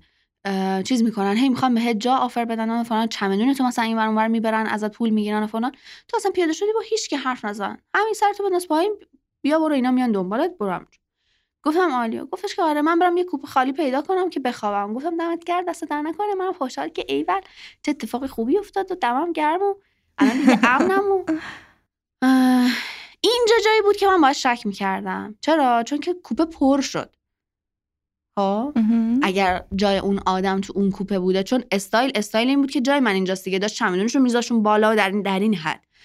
اگر جای اون آدم اینجا بود کوپه نما پر میشد دیگه، و من باز به این دقت نکردم. چه زبل. آره زبل، الان بهت میگم چقدر زبل. کوپه پر شد و ما رسیدیم چیز. منم اونجونم که آفرین مست، سرتو بنداز پایین، با هیچ کی صحبت نکن. اینا سرم انداختم پایین، شروع کردم راه رفتن.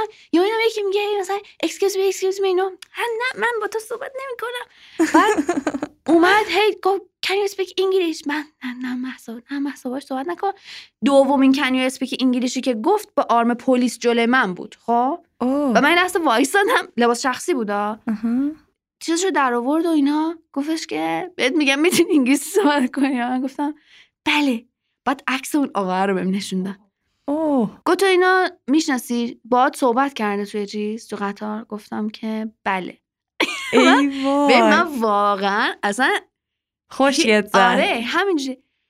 گفتش که ما 3 روز دنبال اینیم و نمیتونیم پیداش بکنیم. این داره دیالیونه مثلا توریستای این مدلی رو پیدا میکنه و اینا و چیکارش ازشون پول میدوزن. ببین حقیقتش نمیدونم واقعا چی کار میکردن نهایتا. آره و اونجوری که به من گفت خوش که پول میدوزن از آدم، یعنی تو رو میبرن یه جایی مثلا خالیت میکنن و اینا و با توریستام کلاً کار می‌کرد و اینا. گفتش که احتمالاً تو کوپت نموند. گفتم نه. گفت اصلا از قطار پیاده میشه و اصلا این شگردشه که میاد مثلا چیز میکنه و اینا. گفته بهت کسی میاد بالا. گفتم آره. فکرش نمیرسه دیگه این تکنیکو. اصلا باورم نمیشد. گفتش که ببین گو جای رزرو داری؟ گفتم آره مثلا فلانجا. و نگاه کرد و گفت عالیه. و چقدرم عالی بود اونجا. یعنی من اگه واقعا ناراحت میشدم اگه اونجا رو پس میدادم و میرفتم یه جای دیگه، همونجا که خودم گرفته بودم. موقعیت عالی، مثلا قیمت عالی و اینا. گفتش که این برو همونجا به اون یارو گفتی که اینجایی؟ گفتم آره. گفتش که گفت رسیدی اونجا توضیح بده به رسپشن، بگو اینجوری شده. اگر کسی اومد سراغتو گرفت اطلاعاتی از تو به اون ندن.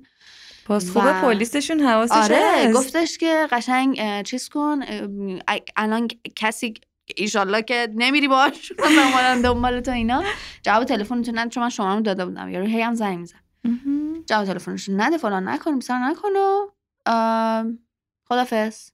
گفتم که باش دیگه. من یه راست رفتم همونجا اینجا هم شانس آوردی. آره دیگه من یه راست رفتم همونجا که خودم گرفته بودم و واقعا چقدر جای خوبی بود. عمه چیش دیگه. من اون چند روز فکر کنم 2 روز من فز بودم که باز هم به خدا کم، خیلی قشنگ بود. ولی من ببین من اینا رو شنیده بودم، این اتفاق هم در بعد ورود بر من افتاد که حقیقتش آره من یه مقدار کلا استراب داشتم توی فز، یعنی دلم می‌خواست مثلا یه خیال راحتی داشتم که راحت‌تر بهم خوش می‌گذشت اینا، ولی این اتفاق نیفتاد. ولی باز هم خیلی شهر زیبایی بود، خیلی زیبا بود. اونجا معدن چیز داره، این کارگاه هایی که چرم رنگ میکنن. باز میگم احتمالاً عکساش خیلی معروفه. آره دقیقاً اگر کسی راجع به مراکش سرچ کرده باشه حتما این عکس معروفه. شاید فقط تو عکس قشنگه، نزدیک خیلی بو میدن. دم درشون بهتون چیز میدن.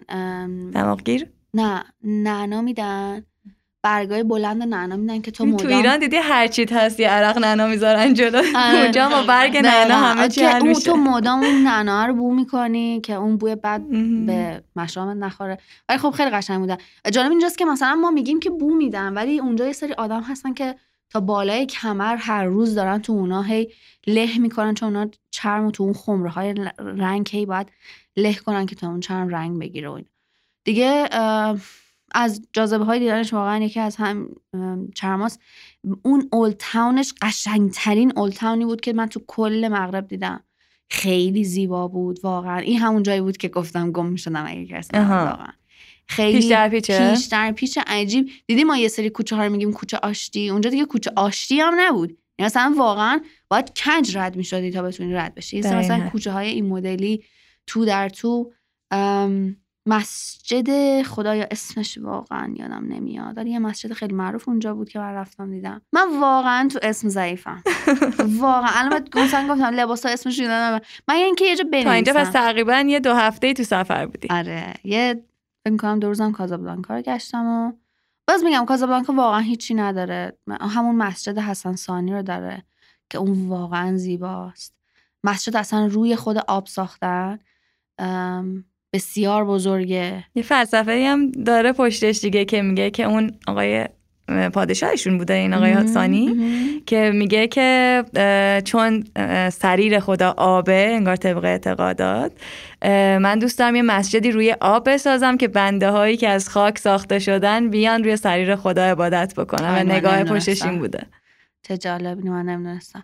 البته من فکر کنم فقط مسلمونا میتونن وارد اون مسجد بشن، درسته؟ اونجوری که من راجبش خوندم کسایی که مسلمون نیستن فقط یه در پشتی داره، از اون در پشتی میتونن مسجد رو ببینن. ببین توی این تجربه رو من توی یه مسجد دیگه هم تو همین فز داشتم، همون مسجدی که الان گفتم اسمش یادمون نیست، اسمش یادم نمیاد. اولش ازت میپرسن که مسلمون هستی یا نه، و اونجا خیلی چیز بر صداقت دیگه، تو با بگی یعنی با بگی میدونی. خب یه سری جاها هستن که از چهرهشون مشخصه که خب مسلمون نیستن، مثلا یه دختر بلانده قد 190 فلان، اینا معلومه که مسیحیه طبیعتاً، یعنی باید که دیفالتش اینه که مسیحیه. آره. مگر اینکه حالا عوض کرده. مثلا از من پرسیدن که مسلمونی، میگفتن آره باید حجاب می‌داشتی. یعنی من یه جا رفتم یه روسری گرفتم، روسری که نه، یه تیکه پارچه گرفتم، مثلا دوباره برگشتم تو مسجد با اون شاله، چون بدون حجاب نمیشد اینا. ولی حسن ثانی اینجوری نبود، یعنی اولا کسی از من نپرسید، به علاوه این که میتونستی که حجاب نداشته باشه. یعنی اونجا میگم احتمالاً اینو دارن ها، یعنی مثل احتمالاً تمام مسجداشون اینو دارن که باید مسلمون باشی. ولی تنها جایی که از من پرسیدن همون مسجد توی فز بود که پرسیدن که شما مسلمون هستی یا نه، و بعد میگفتی که اگر اشتباه نکنم کجایی، و با حجاب میرفتی داخل. یعنی شرط ورودشون این بود. من یادمه که یه خانمی مثلا مسیحی بود، همونجا وایسا از دور نگاه کرد و رفت، که خب آره. ولی اونجا اینجوری نبود. روزی هم که من رسیدم همین مسجد حسن ثانی، بادای شدیدی میومد. من قشنگ یادمه که مثلا یخ زده بودم، واقعا سرد، و اصلا از باد مثلا نمیتونستم خیلی مستقیم یه جوری نگاه کنم. این همش سرم پایین بود، چون لب آبم هست دیگه، باز فضا. ولی خب خیلی زیبا بود. یعنی من یه دقیقه رفتم صحنش رو نگاه کردم، مثلا عظیم واقعا. البته وقتی که من بودم وقت نماز نبود، یعنی من راحت نمازشون رو ندیدم اونجا، ولی خیلی زیبا بود. چیز خاصی نداره کازابلانکا. مثلا من اسکلش رو رفتم نگاه کردم، یه همون کافه‌ای هم که تو میگفتی اتفاقاً برای فیلم ساخته شده و اینا، میگم از روی فیلم بوده. و فکر کنم سال 2004 من اونجا متوجه شدم که اصلا اون کافه که نیست. انگار یه کسی که خیلی عاشق فیلم کازابلانکا بوده، ولی کل کافه هم هر جا میرفتی داشت اون فیلم پخش میشه، اومده بالاخره اون کافه‌ای که دوست داشته رو خودش ساخته، دست به کار شده خودش ساخته. ولی مثلا به هر کی هم میگفتم می‌خوام اونجا، هم میگفتن گرونه فلانه، ولی اونقدر هم گرون نبود حقیقتش. یعنی من یه شامی هم خوردم، خیلی برام عجیب غریب نبود. خدا برای اسم کازابلانکا اگه بره دیگه بعد کافه رو دیگه لاغر تجربه کنه.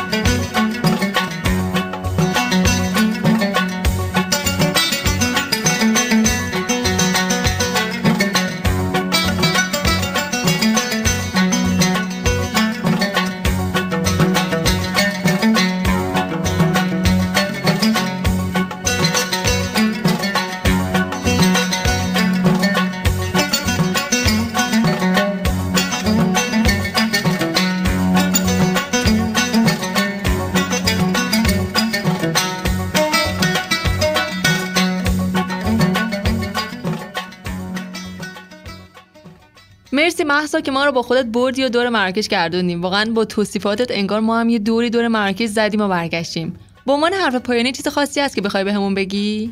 من برای شماها و هر کسی که داره الان این قسمت رو گوش میده آرزو میکنم که حتما یه بار یه چای نعنای مراکشی بخورن تو همون کافه که تو طنجه گفتم، لب آب اسپانیا رو نگاه میکنی و یه باد خنک روی صورتشون رد بشه. و همینطور که مولانای جان میگن گر تو نور حق شدی از شرق تا مغرب برو.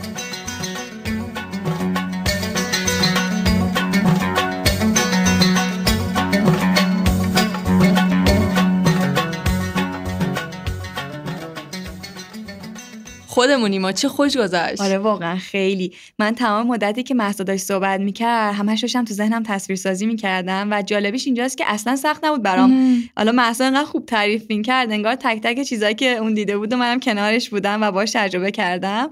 شایدم باعث بانیش نه که یه تصویر از فیلم‌ها و کارتونایی که دیده بودم همین تو ذهنم، ولی در کل حسم به مراکش اینجوریه که خیلی فکر می‌کنم مقصد گرمیه. منظورم آب و هواش نیست، حال و هوای اون کشوره. انگار که به خاطر اون تشابهات فرهنگی که داریم با هم دیگه حس می‌کنم که برخوردن با مردمش خیلی باید برام کار آسونی باشه. حتی اگه زبون همدیگه رو بلد نباشیم فکر می‌کنم که خیلی زود با همدیگه میتونیم جوش بخوریم. آفرین، دقیقاً. یادمه که وقتی خاطرات سفر آقای ضابطیان به مراکش رو می‌خوندم خیلی جاها اینجوری بودم که چقدر شبیه ایرانه، چقدر به لحاظ فرهنگی ما شبیه هم دیگه ایم. ببین منم دقیقاً یه همچین احساسی داشتم، خیلی جالب شد. ببین ولی قشنگ از اون جایی بودش که منتظر بودم یهو یه قوله چراغ جادویی از یه جایش بزنه بیرون. خیلی احساس می‌کردم که خیلی باید جادویی طور باشه.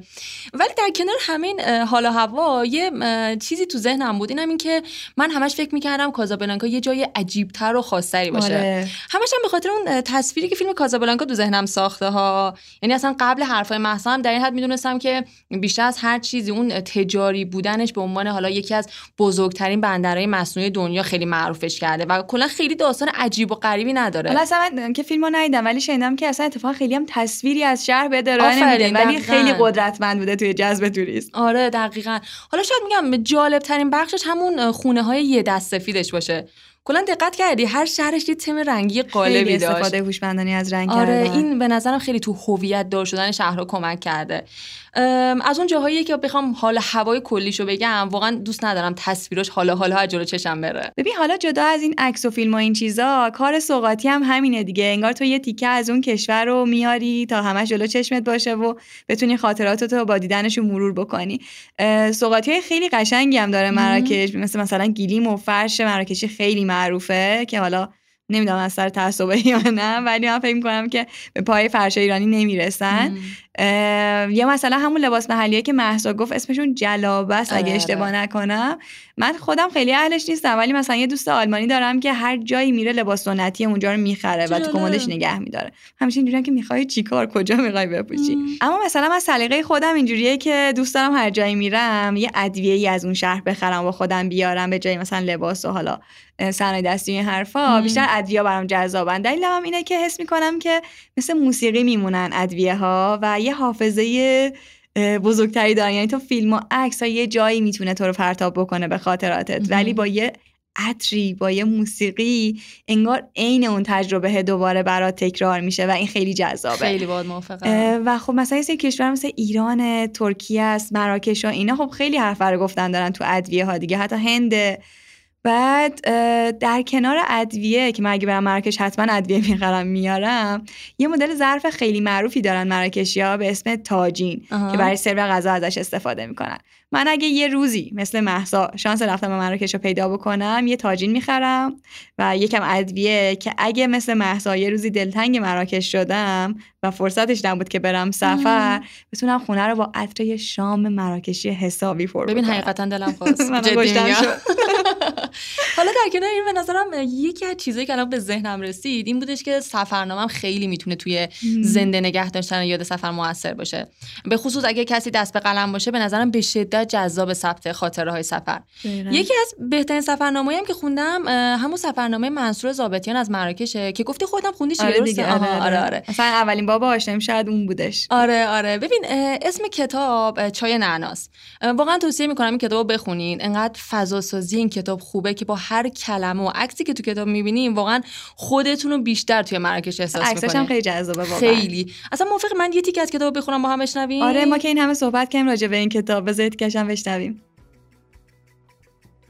دوربر میدان خیابان‌های اطراف آن غذافروشی‌های ریز و درشتی پیدا می‌شود.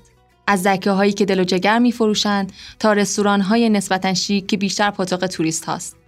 بین این همه جا فضای یک غذافروشی کوچک که ماهی می‌فروشد جذبم می‌کند. نمی‌دانم رومیزی‌های قرمزش جذبم می‌کند یا خنزرپنزرهایی که به در و دیوار آویزان کرده یا ظرف‌های زیتون روی میزها. مردی با پیراهن و کلاه سیاه و ریش جوگندمی که بعداً می‌فهمم اسمش حسن آقا است، همه کاره غذافروشی است. هم صاحب آنجاست و هم آشپز. یک کارگر هم بیشتر ندارد که دارد ظرف می‌شوید. درست که فکر می‌کنم می‌بینم این حسن آقا است که بیش از هر چیز دیگر در جذب من به آن غذافروشی مؤثر بوده. یک چهره کاریزماتیک دارد مثل سیاستمدارها. بیشتر می‌تواند وزیر امور خارجه باشد یا نماینده سازمان ملل. توی یخچال حسن آقا انواع ماهی‌ها هست. همه‌شان تر و تازه‌اند، آنقدر که می‌شود خام خام خوردشان. من ماهی تن سفارش می‌دهم. حسن آقا یک تکه ماهی برمی‌دارد و در همین فاصله از من می‌پرسد که کجایی هستم. می‌گویم ایرانی. ماهی را رها می‌کند و دستش را دراز می‌کند به سویم که دست بدهد و می‌گوید سلام علیکم. الله اکبر. این عادت بسیاری از مسلمان‌ها در جهان است که وقتی می‌فهمند مسلمان هستی، الله اکبر می‌گویند. اگر روزی به بهش بروم، تصور می‌کنم صحنه مشابهی را ببینم. آنجا ترجیح می‌دهم به جای جوی عسل، رودخانه‌ای باشد که در آن ماهی‌های تن شنا کنند و به جای آن که با حوریان بهشتی محشور شوم، ترجیح می‌دهم همسایه حسن آقا باشم. مشروط بر اینکه آتش روشن کردن در فضای بهشت ممنوع نباشد. در غیر این صورت شاید مجبور باشم برای خوردن کباب ماهی به جهنم بروم که منقل آتش در آنجا همیشه به راه است.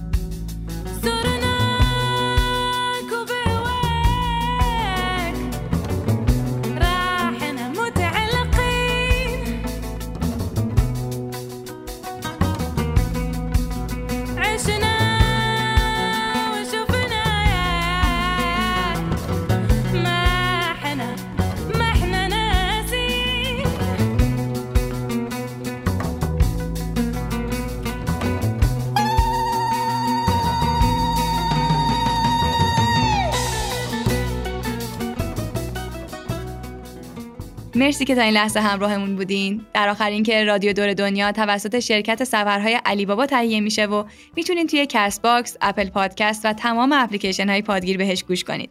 یادتون نره هر جایی که دارین بهمون گوش میدین، هم سابسکرایب کنید و هم برای حمایت از رادیو دور دنیا توی اینستاگرام و توییتر ما رو به دوستاتون معرفی کنید.